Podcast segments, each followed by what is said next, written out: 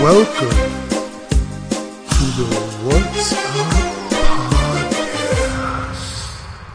Hello, everybody, and welcome to the What's Up Podcast. My name is Brendan Berdahl. I am your host, as you already know, and this is the 10th, number 10, one zero, double digits. The, the age I was when I realized I don't know what I realized. How to be a man. I was 10. I was like, I'm going to be a man now. It's time to be a man. Well, I am sitting in a hotel. I'm sitting in a Holiday Inn Express in Greer, South Carolina. People down here are so nice. It's like the Southern hospitality is not just a fucking rumor. Super nice people working with some fucking bread and butter, blue collar guys. Took me to the nice fucking one of the best barbecue joints I've ever been to in my life. It was really good. They had this shit called hash. Well, when I think of hash, it's either, you know, corned beef and hash, which is like this weird canned, salty, shitty. Well, it's not shitty. It's actually pretty good, but not good for you at all. And they, they had this stuff, what they call hash is, is like this pork, shredded pork and onions and I don't know, you probably Google it, but eat it on rice and it's fucking delicious. Super good. Also fried okra. I've heard of fried okra and I think I may have tried fried okra like Dickey's, but this fried okra was fucking next level. And I've been down south and I know all about southern life a little bit. And I've had sweet tea, but it's always just like a little bit too sweet. It's always just like, oh, too much. A little bit too much for me. But I had some tea today that, fuck, it was so good. I don't even know. Didn't even taste like sweet tea that I've had in Texas or, you know, Kansas City, or I don't even know if you can consider that South, but Oklahoma. Oklahoma's huge. Some, some uh, sweet tea, sweet tea drinking boys down in Oklahoma there. It's like, I thought, you know, coming from North Dakota, sweet tea is like a, it's like a seasonal drink. It's like sun tea. It's like, put the Lipton packages in the fucking 90s glass jar with the little spigot. It's got the fucking grapefruits on it, or like the farm print. You let it sit in the sun. Put a little. I don't know. My grandma's, my grandma and my mom always had this like I don't know. It's called like Simple Ten or I don't know. I'm pretty, it was pretty pretty much just simple syrup, which is water diluted or sugar diluted in water, but it had like this little white top on it. You'd squeeze it and you you know squeeze lemon and that's that tea still is better than the tea that I had, like the sun tea that my grandma made. That that'll never be beaten. That's the best tea I've ever had. But this is number two for sure. And the waitresses were just on top of shit. Like they didn't even let me get fucking two drinks out of my cup. So I was right on it. Just walk in, barbecue buffet. Where the fuck are you, North? Where are you, North Dakota? No barbecue buffets? I was like, you pick. I'll buy for everybody. Let's go. I'm like, where are we headed? Where are you guys taking me? You got a little spot? I'm in like central South Carolina, so I don't know. I've never been here before. It's really nice. It's beautiful. Looks just like North Carolina. Kind of got like that smoky mountain feel to it. But it took me to this place. I can't even think of what it's called. It had like a chubby pig on it. it had like the Piggly Wiggly from Minot back in the day before it was Miracle Mart Express or maybe even Fargo. I think they had one, but it had this chubby pig on it. I'm gonna Google it right now, but it was some of the best barbecue I've ever had in my entire life. Like I wanted, for the sake of not looking like a fucking weirdo, like at one point in time, I felt like I wanted to stand up and stomp my fucking foot. It was so good. They had that macaroni and cheese, had like some Lawry salt on it, so it was nice and fucking salty. Oh god, it was good. But anyways, so yeah, it has been a uh, it's been an interesting couple days for me. Two days. Started off yesterday morning. Thought I was leaving at eleven. Uh, got a got a notification the night before one in the morning that my um, that my flight was delayed and that I needed to rebook. Um, so I did until five o'clock, and thank God I did that because I had the one of the greatest Sundays I think I've ever had. Uh, I started off just kind of hung out, had coffee with Sam, just had a great morning. Um, took took Charlie outside for the first time. He he was born on December 28th last year, so he's been outside, but he's been like from the garage or from the hospital to the fucking car, then from our heated garage into our home. But he had never experienced cold or snow or anything. And I got to take him outside for the first time. He fucking loved it. My dad bought us like an old school wooden toboggan sled. It's got kind of like a little wooden basket all around it. Uh, I'm staying next to a pretty busy highway, and I got the mic cranked up, so you might hear uh, some vehicles in the background flying by, but just enjoy the the Greer, South Carolina ambience. But yeah, my dad bought Hadley a sled, probably when she was about where Charlie is now, maybe a little bit older. So uh, Hadley came out. We went to the grocery store together. Uh, I got her a little snow shovel. She she wanted a purple one. They only had red. She's like on this purple thing right now. She's super pumped on purple. So she's like, "Yeah, okay, it's not purple." If we would have had a fucking purple purple shovel, the whole the whole driveway would have got cleared out. But since it was a red shovel, she's like, "Oh yeah, um, I'll play with this for like five minutes, but I'm kind of over it, Dad. You know, not really a not really a red kind of gal, even though I really like shoveling snow." So I kind of hit me. I was like, "Ding!" I, have this. I put the sled away a long time ago, and I was like, "Holy shit, we have a sled!" So I pulled the sled out, uh, proceeded to do about 50 or 60 yards full sprint with her in the sled. Um, she loved it. It was great. Like this moment as a parent when you look back as your kid at your kid in the sled and they're just like they're like kind of scared, but they're kind of super fucking happy too, and they got like snow dust in their face, and it's just like fuck yeah, I remember that. My stepdad, shout out to Josh he uh, when we were at my grandparents' house, I don't know, it was probably like, know, 12, 11, 10, 12, I don't know.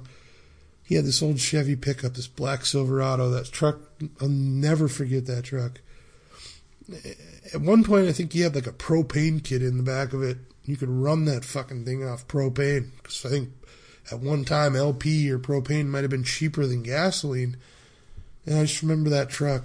Just fucking the I mean, I was a young kid, you know. Any truck was was cool.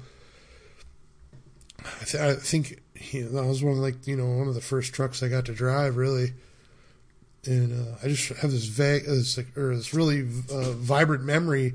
We had this. We always had these orange fucking cheap Walmart sleds. I don't know where they came from. I always t- I talked in the past about like just shit just just like showing up in our fucking sheds but for some reason, I don't know why, we always had my grandparents had one, I had one.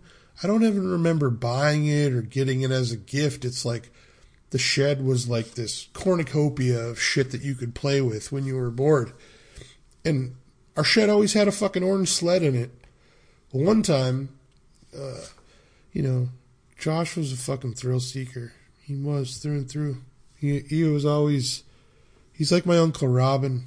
Those guys are like cut from a different cloth. You know, they were they always push the limits. They're always pushing the adrenaline or climbing shit like Steve Byram or you know they when when a normal man would fucking look at something and be like alert alert danger danger they looked at it as like challenge accepted i'm gonna i'm gonna climb it i'm gonna you know i'm gonna i'm gonna fucking drive it as fast as it goes even though i have no idea what i'm doing he was that kind of guy, you know. So he's like, "Hey, well, you want to go sledding?" I'm like, "Fuck yeah!"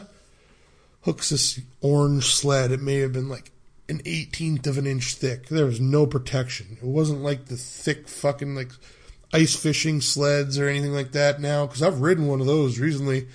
This was like a thin, flimsy, flexible sled.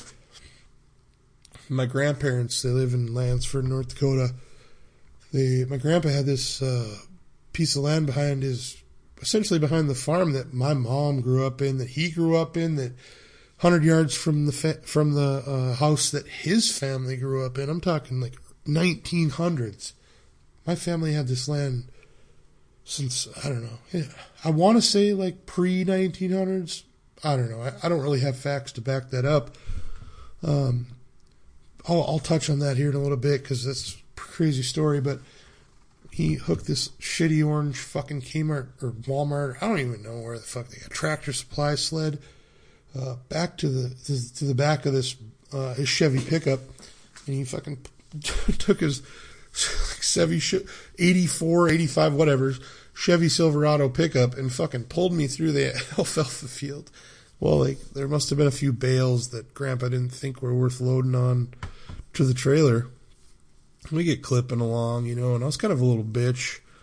You know, I'd be like, "Slow down! I gotta, I gotta take it slow." But at one point, he's like, "You gotta just let it ride." And I was on my knees. I wasn't sitting on my butt, which was a big mistake.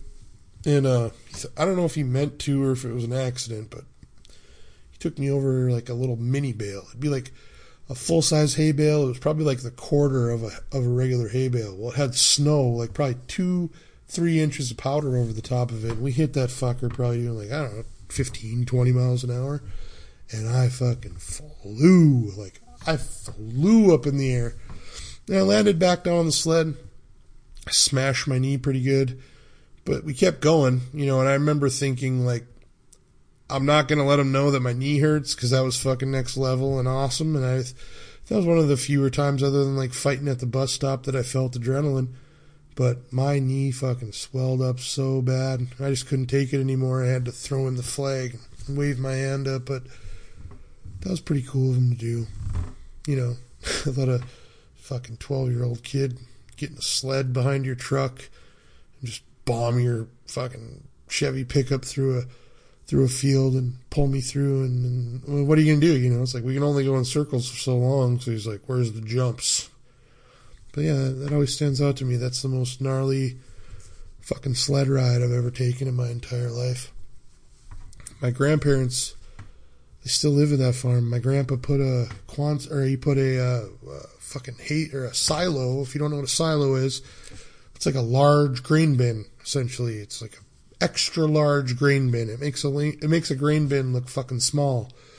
And I think what they used it for is they would put silage in there because it was a dairy farm. So silage is corn um, that you cut, but you cut the whole thing. You don't just take the cob or the uh, the whatever I don't know what you call it, the fruit or the seed or the cob that we eat as corn. What you know of as corn, it took the whole fucking thing. Because if you see a cornfield, it's just like a thing that chops it off at the bottom and then it grinds it up and shoots it into it or whatever, however you harvest it. And then you you spray it with water or you spray it with uh, I don't know some kind of I don't know if it's chemical or whatever. And, and to be 100% honest, I don't even know if they kept silage in there because from the time I was around, we kept silage in these big white fucking plastic marshmallow looking things. And uh so yeah, he took that huge grain silo, or I don't know what it was, a silo, a grain bin, and he fucking built it onto the side of his house. And one would ask, like, how the fuck does somebody even get that in their brain? How did somebody do that? And the thing is, is like, he didn't even have to hire anybody to do anything. I, my grandpa has never, well, up until like last year, I think he finally uh, had some people come out and put a steel roof on his house, but that guy has never hired anybody to do anything ever. He does everything. They, he had a friend who happened to have a fucking crane. Who I talked about working at uh, the company that built oil rigs, uh, Stevens Welding. It used to be now it's Dual, but my grandpa always did work for a guy named Lynn Stevens, and they just happened to have a crane service. So my grandpa's like going through his little handwritten fucking Rolodex that was next to his uh, La-Z-Boy recliner that he ended up in every night next to his phone. Went through there and he's like, I know somebody with a crane. Called up his buddy with a crane. They disconnected the bolts all the way around, like probably, I don't know, a quarter of the way up, lifted it off. He set it next to his house and he fucking built it as an addition to his house. And it's not like by any means like hacked or hillbilly or ghetto. I mean, he is a nice, he turned it into a very, very nice addition to his house. It's always been interesting to me, you know. I was always one of those people that just when I got bored, I just I like to imagine things. I like to like build things. I got this shit in my head. It was like I'm not I'm not gonna let this you know, I might not have the money or I might not have the resources to make this happen, but I'm to fucking do everything I can. And there's very few times when I did that that I did not at least get satisfied with the product that I was looking for. And I can't help but think that I, that I didn't get that from my grandpa because that guy gets a fucking idea in his head and it's, it's going to happen. Like he takes imagination and makes it reality. That's a huge thing. Like that's one of it's one of those things you don't realize until you're older. It's like when I was younger, you know, even now we we uh, we have a little screen printing company, and when I first got started, you know, I got I got showed the ropes, but it was just kind of in and out, whatever. But I just made things happen. If you know, thank God for YouTube now. But my grandpa never fucking had YouTube. He didn't have any of that stuff.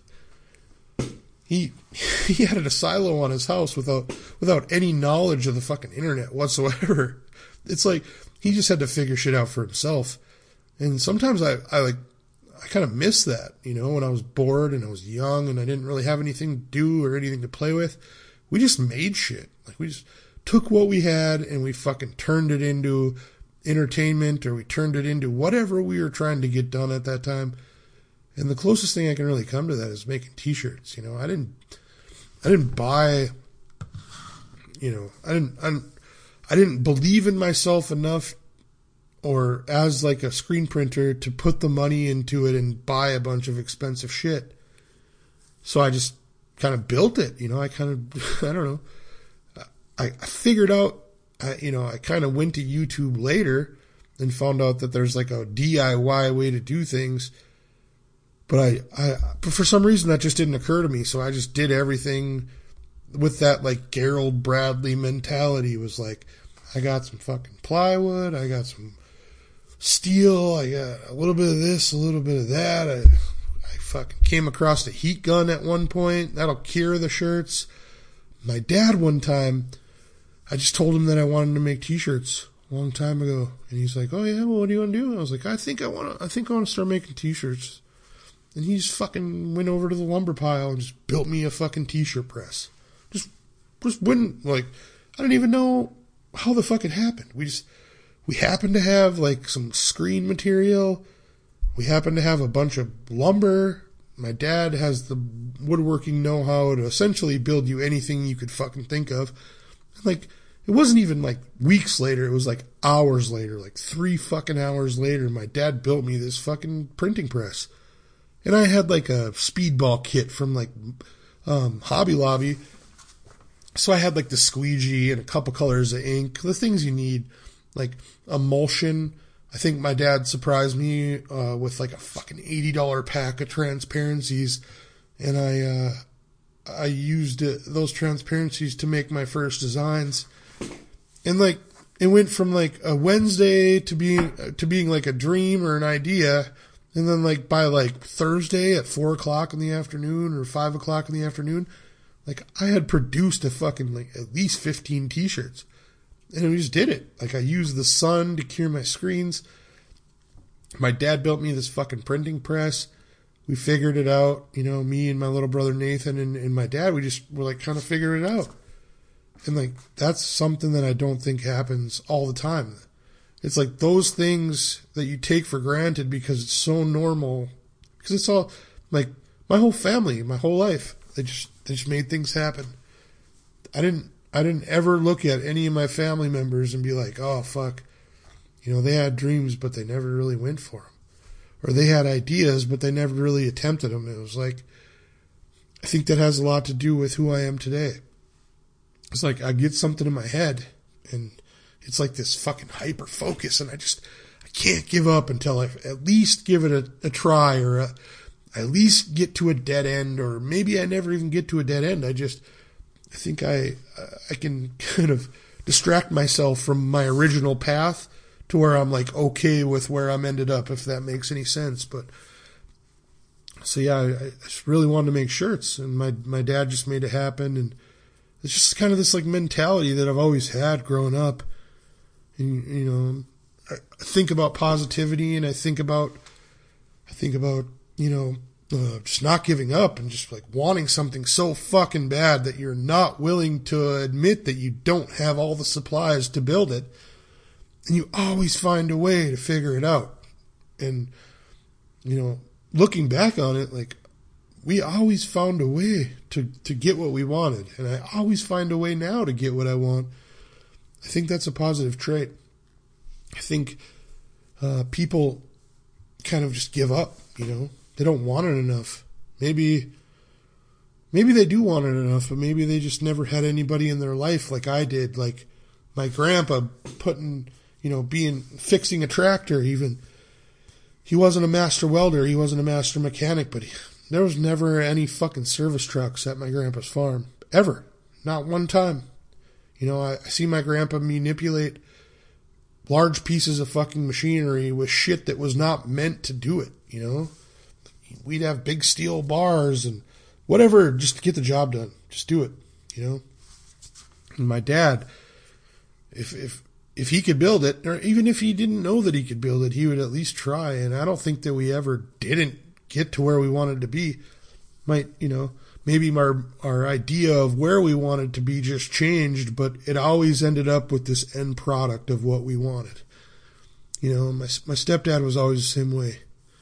He he he never stopped trying to be something you know or not something but he he always had something to work for and he was always working towards it you know I don't even know how to call it if it's realistic or if it's not realistic, but it doesn't fucking matter because the main men in my life, you know, the people I had to look up to, my uncle Robin, you know, he he that guy was fucking innovator. You know, I don't think he ever had any carpentry training. My grandpa didn't either. If those guys wanted something, they fucking built it. If they, you know, bought a shitty snowmobile or, or something, they didn't have all the fucking tools to fix it. They just found things to fix it. That fucking thing would run. And I, I just, you know, I find myself going to YouTube or I found myself just saying, oh, I'd fucking with that, you know. I'm going to drive a brand new car because I'm so sick of fucking cars breaking down on me. But then you see that payment every month and you're like, ah, you know, I miss my old shitty fucking Ford with 300,000 miles on it. It's like I think the world today just kind of forces you to go for the easy route. And the easy route might seem like the easy route right now, but I don't think that it is. Because you don't get that gratification of starting with not starting with you know nothing that you needed. Like you needed you know where you needed to get, but you didn't have anything to get you there. And then somehow you just ended up finding everything you need to solve your problem.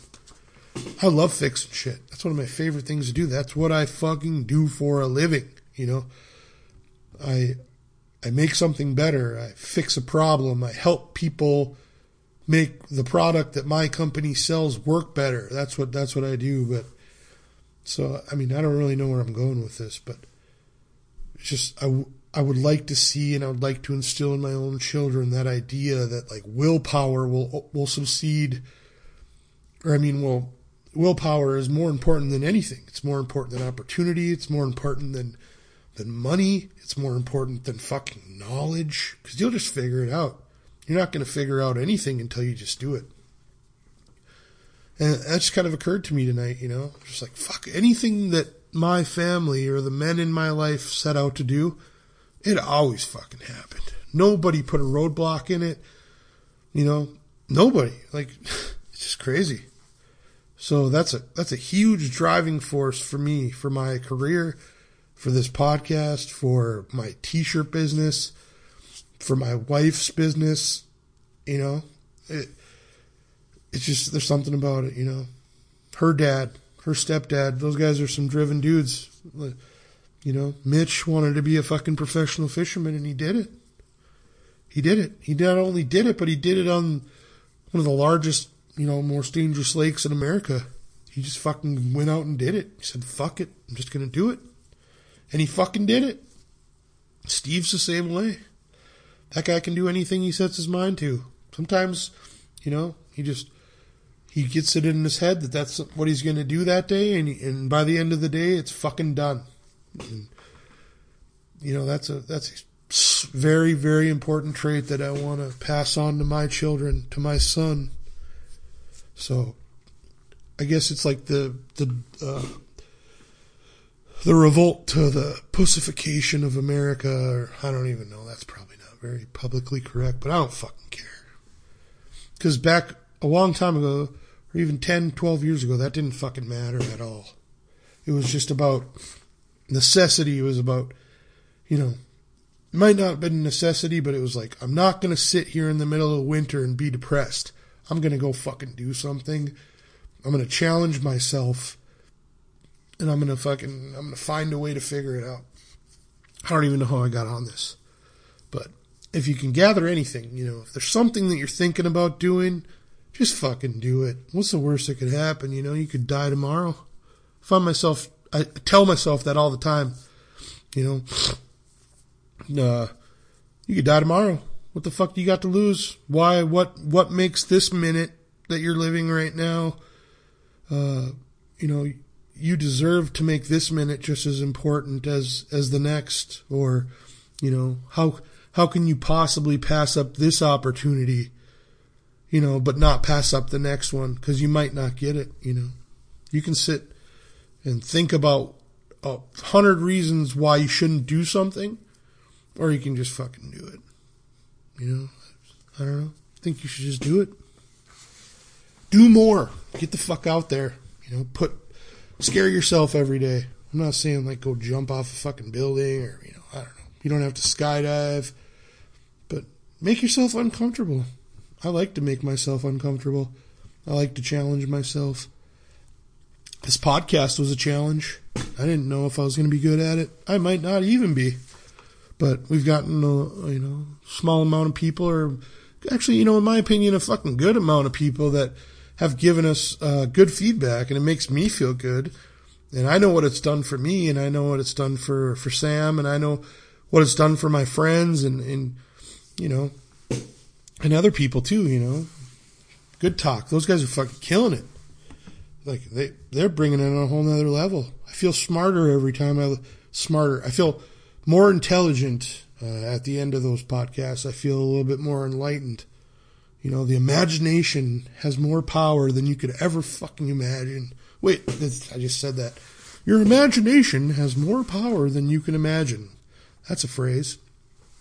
But your imagination has more control over your mood, has more control over your drive than, than I think anyone anyone will admit or ever know. So, yeah, I don't know where I'm going with it. My family was fucking cool. There's a breed of men who I think are dying off, and I'm going to do everything I can to make sure that that doesn't happen. You know, go chop down a tree and fucking whittle a canoe out of it, fucking head down the river and kill a beaver, then make a hat. That type of shit. The shit at the end of the day where you, you don't you don't have enough fucking energy to worry about your bank account or to worry about what's going on on social media because you hunted so fucking hard that day that all you want to do is eat. Sometimes you're so fucking tired you can't even eat. You know, when I used to, I when when I when those instances happened to, when that type of thing happened to me, I didn't realize what it was. You know, I didn't, I didn't appreciate it, but do something that I get into these things. I do these things like this podcast where I can't think about if I'm hungry. I can't think about if I'm nervous. I can't think about if I'm anxious. I can't think about you know, what people think of me. I can't, I don't think about any of that stuff. I don't think about bills. I don't think about work. I don't think about anything. I just immerse myself in in my work or, or not my not my work, but in like my hobby at the time. You know, everyone I've always been accused of like, oh, you, know, you're you're always into something new, or you're always doing something different, or you're always doing that. But what the fuck are you doing? You know, if you're not doing that, like, what are you doing if you're not trying new hobbies? Get out there and fucking do something. You know, I don't know, fuck, learn how to fucking kayak. I did. Kayaking's the shit. If you want to sing, just sing. you know, fucking start a band. We did it. It was awesome. We weren't musicians. I wasn't a musician. We just had this fucking dream. We started with a little hole in the wall studio, you know, me and Josh Schrader met and we had this, we had a recliner. I think we had, uh, one amplifier, like a legitimate one. I think it was like a Peavey or something. I don't know, some little Peavey stack. And then we had a little shitty, uh, little shitty guitar amp. I think I just plugged a mic right into a guitar amp. And uh, Schrader had, I think, like some Lamb of God tracks down or something. He was a big Opeth fan.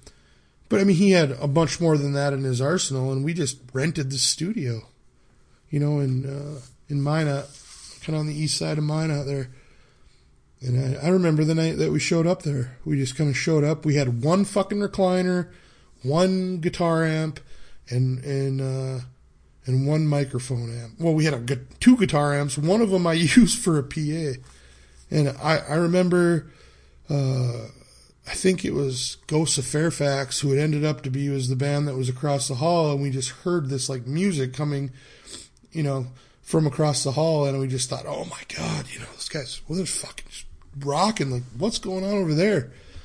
We go over across the hall and we listen to him jam, and we're like, yep, we're here now. We're in this building. You know, we're part of this. We didn't second guess it. We weren't like, we have no drummer, we have no, you know, we have no PA, we have no bass player. We we didn't have we didn't have a plan. We just said, fuck it. Here's our fucking hundred and twenty five dollars for the month let us fucking play here. We're playing here. This is our studio now. And a month later, I think we played our first show. And a year later, I think we played the state fair. Not the main stage, but but it was still kind of a big deal for me. You know, it was like second stage at the fair. You know, we we got to open up uh, for some pretty some pretty good bands.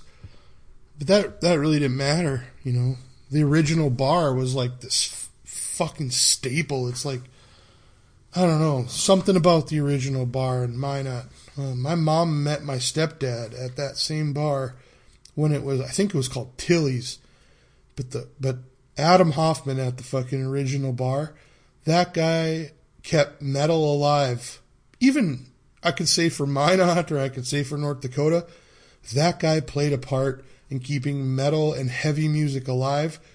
Honestly, to the point of like to a certain extent to what it is right now today because the bands that we would have you know crawled through whatever three four thousand people to watch now they're playing the o you know the the bands that the original bar got after our little fucking era of like Minot metal and and Minot music it is super impressive super impressive that guy he always treated us good he always kept us with with drinks.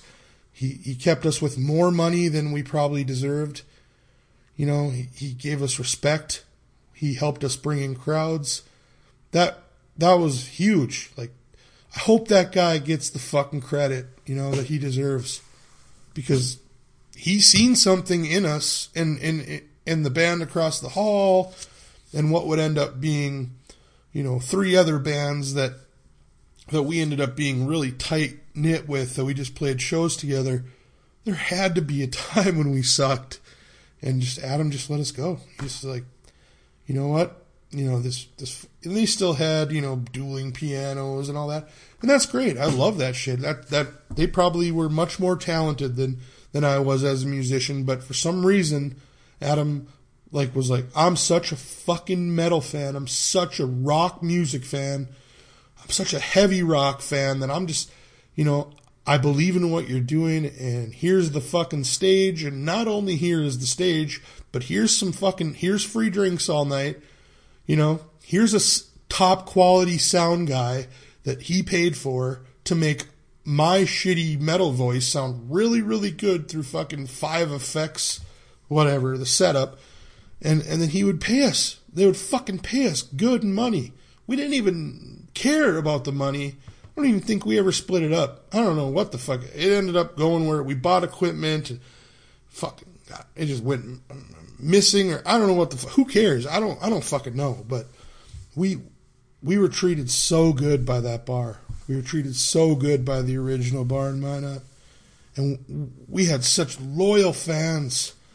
They were like our friends from high school, and you know they were our friends from the bar, and they were just like people, just people like us. We worked with them. Everybody at Dakota Fence, everybody at 3D Specialties was at our fucking shows. If I if I had a show tomorrow, I'm nothing against the people that I work with now, and there's a few people there's a guy, you know, some people I work with uh, that play in a band, and I feel like shit because I've never went and seen them. You know, I mean, they play mostly cover music and stuff, and there was a large uh, a large part of my life where I was definitely against DJs and I was definitely against cover bands because I was metal. I was like, fuck DJs. I had a sticker on my truck on my shitty Dodge Dakota that said, you know, uh, make music, you know, fuck DJs, make music, or, you know, whatever. But we played covers. I didn't mind playing covers. I don't think there's anything wrong with a cover band. You know, I, I didn't want to. I didn't want to play covers all the time, but they sounded really good. I wanted to write. You know, we all did, but there was something about playing a song as as this metal band, and we were never a cover band. We did not. The majority of our set were never covers, but we would throw in these like metal songs that were like deep tracks of like side projects of like people that you knew from a big band, but everyone that was a metalhead at that time knew who the fuck it was. They knew. And we would switch it up, you know? We we'd play fucking Allman Brothers. We'd never pass down a show. We'd play VFW. We'd do everything. We would play everything we could. We played Brekstock one year. Chris Brecky, fucking Rice Lake. Best, one of the best nights of my life. Rice Lake used to do this thing. They'd fucking get a whole pig, right? They put a, they'd had this huge like rotisserie spigot. You could fit a whole fucking pig on this thing. And they had a beautiful cabin, probably like, I don't know, four or five, know, 10 acres. I don't know exactly how big it was, but it was on Rice Lake before Rice Lake flooded, before the water, this little lake outside of Minot was like the recreational go to for my entire hometown. Well, something happened. Well, they released a bunch of water into it after the flood in 2011, or something happened. But almost everybody at that lake lost their property. But before that, the Breckies had a fucking sweet setup. I'm talking, it was like the perfect place for a festival. And I, this was, I mean, and it definitely earned the, the fucking term festival because it was, it entitled what a festival should be. It was everybody meeting up they gave us like they made like a wooden deck that overlooked the lake. They, we got our sound equipment out there, and we were the headlining band. You know, Semistranded was on the fucking right hand. They were on the right sleeve of the T-shirt. We were on there. It was there. We made it. You know, we had such a good time. All of our best friends were there. All of our fucking girlfriends were there. They they had a trampoline on the lake. You could fish. You could do anything. It was so fun. They had bunks. They had plate. We all they had a they made a campground. They cooked a pig. They had fireworks. It was, it was one of the best fucking Fourth of July's I've ever had in my entire life. And that was like they had Rice Lake. These like I don't know. They weren't hoity-toity, but they were like the decently well-off people of my hometown. At nine o'clock at night, had to listen to my chubby ass sing down or fucking Pantera or you know uh, just just super heavy metal at nine o'clock, and there's no fucking way that you did not hear us for at least fifteen miles. I just thought that was the greatest thing ever. We thought that people would be apprehensive and call the cops, and they fucking didn't. No, none of them did. Nobody did. If anything, we were watching boats come in and listen we were watching cars pull up, and, it was it was great. You know, that was one of the it was like I said, it was one of the best times. That was that was like the best fucking metal show. That was the best show period I ever played. There was, uh, you know, uh, Josh Rivera, Justin Satterfield, uh, you know, and all those guys from Echo's Answer. They were there, and they had a, you know, we were all just sitting in the grass playing acoustics, and we all kind of camped together. And I thought it was, I remember it was really funny because I was a fucking mess back then. You know, I didn't care if like if I if we had a show or I went to work and I worked hard, but but I didn't have my shit together. And I remember going to Brekstock and I was like, well, fuck, I don't even own a tent. So I went to Walmart and I got a one person single, like a single person tent. And that's meant for like maybe like a five, five, five, six normal sized person. And I, you know, I'm like a fucking grizzly bear. You know, I put it up next to everybody's tent and it was this big joke. And, uh, they're all laughing at me. They're like, "There's no fucking way you're gonna fit in that thing." Well, I did because I got a little bit too drunk early in the afternoon. I took to my tent to lay down, and I woke up in a blunder, and it had one of those screens where you have like the door to the tent, but then you have a screen also. Well, for some reason, I couldn't fucking figure out that screen, so I ripped my way through it. So I get up, don't know where I am, don't know what's going on and I get the one part open I thought, or I didn't know how to get, I was trapped. I was trapped in this little mini tent. It was claustrophobic, this little tent of emotions, and I just ripped my way out of this fucker. Well, what happens once I rip the fucking tent open? I pop out of the tent to about 15 to 20 people staring and fucking laughing at me because the party had like, it's still daylight out. It was like four o'clock, five o'clock the party had kind of ended up in our little campsite and I come popping out and I just remember everybody just fucking laughing because this fucking 200, 300 pound guy come busting out of a fucking junior one person tent because he was, because I passed out and didn't know where I was. I think I played it off well. I think people were like spinning poi or throwing hula hoops and I just played it off. You know, that's what I did then. It was awesome. Oh, fuck, that was a good time. I would I would give so I would give anything to to get to go back to Brekstock. Brekstock was was a, I don't know just when I when you you have these highlights of your life and these eras of your life. Brekstock was an era of my life. Like that is the main memory I have from the highlight of when everybody was happy when we turned this dream that we had of being musicians into an actual fucking thing. And this was like the culmination of us getting getting to perform for all the people that mattered.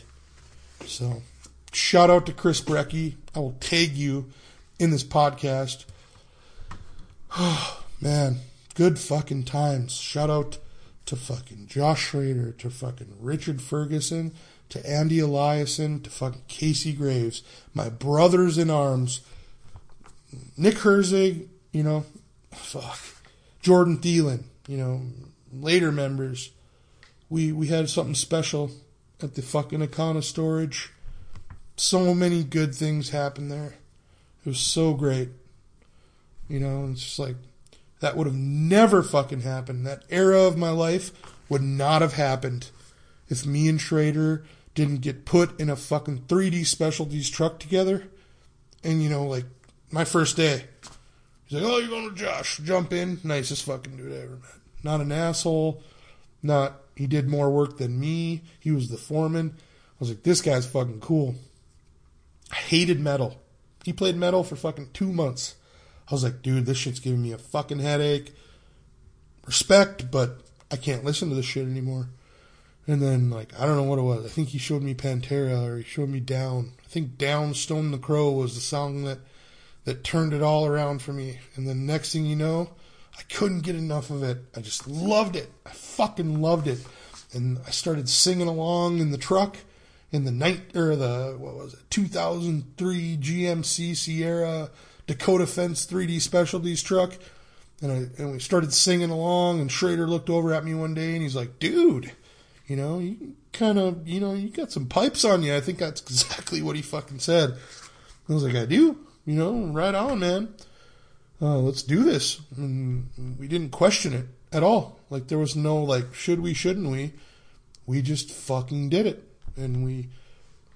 I don't know. I don't even know where the fuck. I think Schrader's mom found the spot for us, but I'm rambling in a hotel in South Carolina right now. But if there, if you can take anything from this podcast, is if you've ever wanted to do anything, if you want to, if you want to start a fucking YouTube channel of you on your boat catching fish, you know, if you want to, uh, if you want to start playing guitar, I know there's, I hear that all the time. Oh, I'd really like to start playing guitar. Uh, you know, I bought a bass, but I never really, I never really went anywhere with it. Well, number one, bass players are their own breed, and nobody ever starts out playing bass. Do not let your kid start off on bass unless they're going to play in school because you will lose interest because I guess I shouldn't even say that because there's some great bass players out there. But for me personally, I've never sat down with a bass and been like, dude, boodly boop, check out this fucking sweet bass line. You always got to start with a guitar. And then it's just kind of a necessity that a band needs a bass player. So you get in on it. And then there's something about feeling that bass tie together the rhythm guitar player and tie together the lead guitar player that brings everything together. And you don't notice it until they're not there. And then it's the most important instrument in the band. But if you ever thought about playing guitar don't go for bass first. Go to a fucking pawn shop buy an acoustic guitar go to fucking tab.com put in go to youtube and put in uh, three chord songs or two chord songs and learn how to play those songs. Teach yourself guitar, you know. Do you you know, you could die tomorrow. Just fucking do it. You know, got money. Don't max out your credit cards, but you know, if you're doing okay for yourself and you know, you got a little bit of credit or something and you got a dream, I think a couple thousand dollars is worth investing in yourself. Someone told me one time that a business, a business, Billy Lutzen told me one time he, when I wanted to be this like overnight fucking t-shirt guy, you know, I want to be a mass screen printer that ended up, my first attempt just didn't work out, you know. I had a good teacher and I had a good guy that was willing to invest in me, but I just wasn't ready to be that person yet. But he told me, he said, I heard that you feed a business for 10 years before you ever get anything back. And I don't know if that's necessarily true, but I think that it's more true than what I realized at the time. But you're not going to start a business for $100. You're not going to start a business for $200. You know, spend the money, take the risk. What's the fucking, it's just money. You know, if you lose your ass, you're never, you're not going to lay on your deathbed and, and wonder if, if you could have done it. Just do it. You know, you're not think about it. The thing that you're the best at right now, you weren't, you know, there was a time when you knew nothing about it. And you only get better at things by doing them, you know. This podcast is like a, it's, I, I call it a journey, but it's not a journey. This is, I love this. I love listening to it. I love listening to people's lives. I love the perspective. I just, I'm infatuated with it, you know? It's not an overnight hobby for me. Like I feel something from doing this that I don't that I haven't felt since I made music.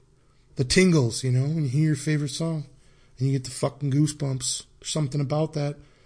And you get those tingles when you play music too. Well, I get the tingles from podcasts. And I get the tingles from making it and I get the tingles from listening to it. So if people like what I'm saying, that's fucking great. But if not, it doesn't matter to me at all because I really like to do it. I really like to listen to it. And if one person has a thought in their brain to go for one thing that they've wanted to do, not even for a long time, if you've been thinking about doing something for a month, just fucking do it. So it is 11:30, 12:30 uh, East Coast. Uh, what I don't even know what it's called, Eastern time. Uh, so I'm gonna I'm gonna call this quits. I don't know what I'm gonna call it. I'm gonna listen to this real quick and try to tag everybody that I mentioned. Um, check out uh, you got to check out the Good Talk Five, the Good Talk Good Talk podcast. Jonah Lanto, uh, Chris Rubb, a whole bunch of guests. Those guys are fucking killing it right now. Like the sometimes I have to reread their description like three times because I'm like, what the fuck did he just say? But then you listen to the podcast and it's like, these guys are fucking next level. But I understand exactly what they mean. And I find myself looking off into the distance sometimes and just like thinking about things.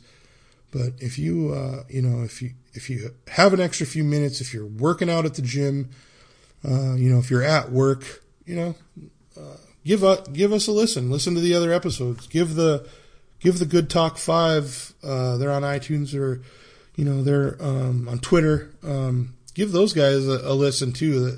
I think it's great. You know, it just so happened that I was getting serious about podcasting, uh, and I kind of put it on the back burner. You know, and then I, I like pull up Facebook or something, and I see that they did it, and I listened to their first two episodes, and I was like, holy shit, you guys just did it. It's awesome. I have to do it. You know, and part of me thinks that if I wouldn't have heard that, I would have, I would still be fucking kicking rocks. You know, I'd be dragging my feet. So I'm glad that they started their podcast because it essentially made it feasible for me to, and, and I'm having a great time with this and I'm not even very good at it, you know, but I'm going to be someday. Maybe not tomorrow, maybe not this year, but there's going to come a time when I'm going to listen to this podcast and say, Hey, I remember that time. Just like I listened to Semistranded's first song and I'm going to say, fucking A, man. I'm so glad I did that because I'm never forgetting. I'm never to forget it. So here I go, reminiscing, rambling on. Uh, no, what's up with that? No gigs, or no, you know, no uh, Urban Dictionary roulettes, none of that shit. Just some real talk. What's up, podcast? Real talk. So, uh, thank you guys very much. Uh, if you have an extra minute, and I've invited you uh, on Facebook, or if I haven't, please just go to the What's Up Podcast on Facebook and give us a like. Um, if you have an iPhone, please go to Apple iTunes, go to the search bar, search What's Up Podcast, where the colorful uh, blue and yellow and red kind of old comic book poppy pop art style. I made that. I came up with our logo in Photoshop. Uh, I just kind of had this vision of what I wanted it to look like, and it turned out perfectly, in my opinion. So there is another What's Up podcast. It's not in English, so that doesn't count. Uh, there's a What's Up Homes or What's Up Fool. That's number two. And then the third one is What's Up Podcast. If you go to iTunes, search What's Up Podcast, we're the bright blue one with the yellow bubble, which you'd already know because you're listening to it. Wait a minute, I don't know. Anyway, uh, give us a review. Um, you know, give us a good review, give us a bad review. Thank you very much. Tell your you know, tell your friends about this. If you listen to this podcast and you heard somebody's name brought up, fucking tell them. I'll try to tag them in it. But uh, I hope everybody has a a great night. Um, I'm headed to the coast now. I'm gonna go check out Jacksonville, Florida. I'm gonna see what the Georgia coast has, um, and I will check back in um, in a day or two. All right, everybody. Goodbye.